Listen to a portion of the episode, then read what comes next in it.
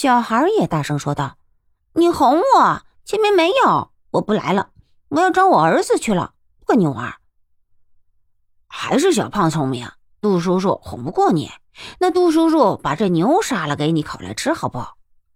小孩瞪大了眼睛：“是吗？那你拿着刀着去。”说话间，他还真从怀中拿出一把三寸长的一把小刀。他不但拿出了刀，还把刀递给那姓杜的汉子。秀士本是落后四五丈的，听了小孩的话，就大摇其头：“错了斋，错了斋！杀鸡用牛刀尚且不可，杀牛用鸡刀岂非不伦不类？”那汉子回头居然笑了：“这位相公既然这么说，那肯定是个杀牛的惯家了，就请相公帮忙好不好？”他拿过刀，又递到秀士的面前。孟贤昭一听这汉子居然拉秀才下水，在这种情形下，就差点就笑出声来。那秀才居然也不推辞，接过刀，转到牛后面，一面鄙视，一面还说话：“杀猪杀屁股各有各的法门。”说着话，他一刀却扎进牛的屁股，那牛腹痛，大声长闷。却向孟贤昭这边冲来，孟贤昭还在发呆，却见那小孩子胖乎乎的身子居然一式一鹤飞天，向上拔起，足有丈余。孟贤昭回过神来，一声长啸，人却向那小孩子抢去。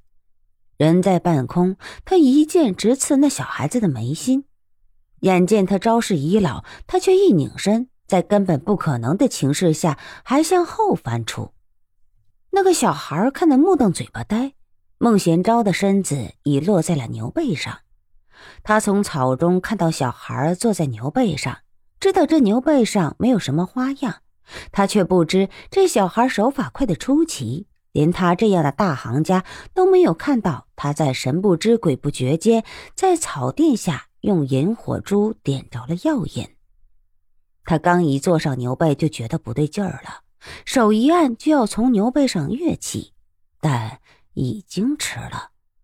藏在草垫下的炸药炸了，尸骨无存。那牛和孟大人都是尸骨无存。气浪冲得小孩向后倒飞了七八丈，却给柳飞腿接住了。那小孩兀自目瞪口呆，好半天才对柳飞腿和秀才和那汉子说道：“这姓孟的好厉害。”武功居然这么了得！柳飞腿瞪着小孩小鬼，你就不知道那炸药多厉害吗？谁叫你玩这个的？”小鬼笑嘻嘻的道：“刘老爷子，我刚才只顾着怕那孟大人的武功厉害，没来得及怕炸药啊！”秀才和那汉子忍不住发笑。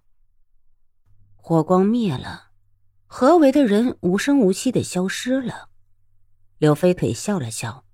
笑得好怪，三官兵强盗反贼，兔子长得一身全是毛，狗也长得满身毛茸茸的毛。兔子和狗好像没有什么关系，没关系的意思就是没有关系。太阳终于出来了，草屋很小，但谁都想不到，这么小的草屋里头的人却是多得很不少。草屋里的人真不少，向冲天、王铁嘴鸭子、燕震、红包青天、胡胖子、赵哑巴和暴丧乌鸦。小屋里头还有桌子和椅子，桌子上有笔有本子，还有调好的朱砂。小本上写的全是名字，许多的名字后都被用朱砂画了一个叉。赵哑巴拿起一支笔，蘸着朱砂，又在这一页的三个名字后画了个叉，翻了几页，又在两个名字后擦了下去，隔了几页，又在几个名字后画了叉。几个人就只是看着赵哑巴画叉，直到画完了，赵哑巴放下笔，红包青天才开口：“我在想一个问题，柳堂主的行踪那么严密。”怎么会给鹰爪子他们踩上的？是不是有内奸呢？是，小侄也在想这个问题。柳叔叔生平极是谨慎，若非有人通风报信给那些王八蛋，是绝不可能同时给七大高手盯上的。燕震一字一字的说道：“好在那天晚上洪老前辈路过，那高鹏是杨家枪法的真传，只怕还真给他跑了。”报丧乌鸦沉思着，过了好久，见没有说话，这才道：“侄女有件事，可不可以说呀？”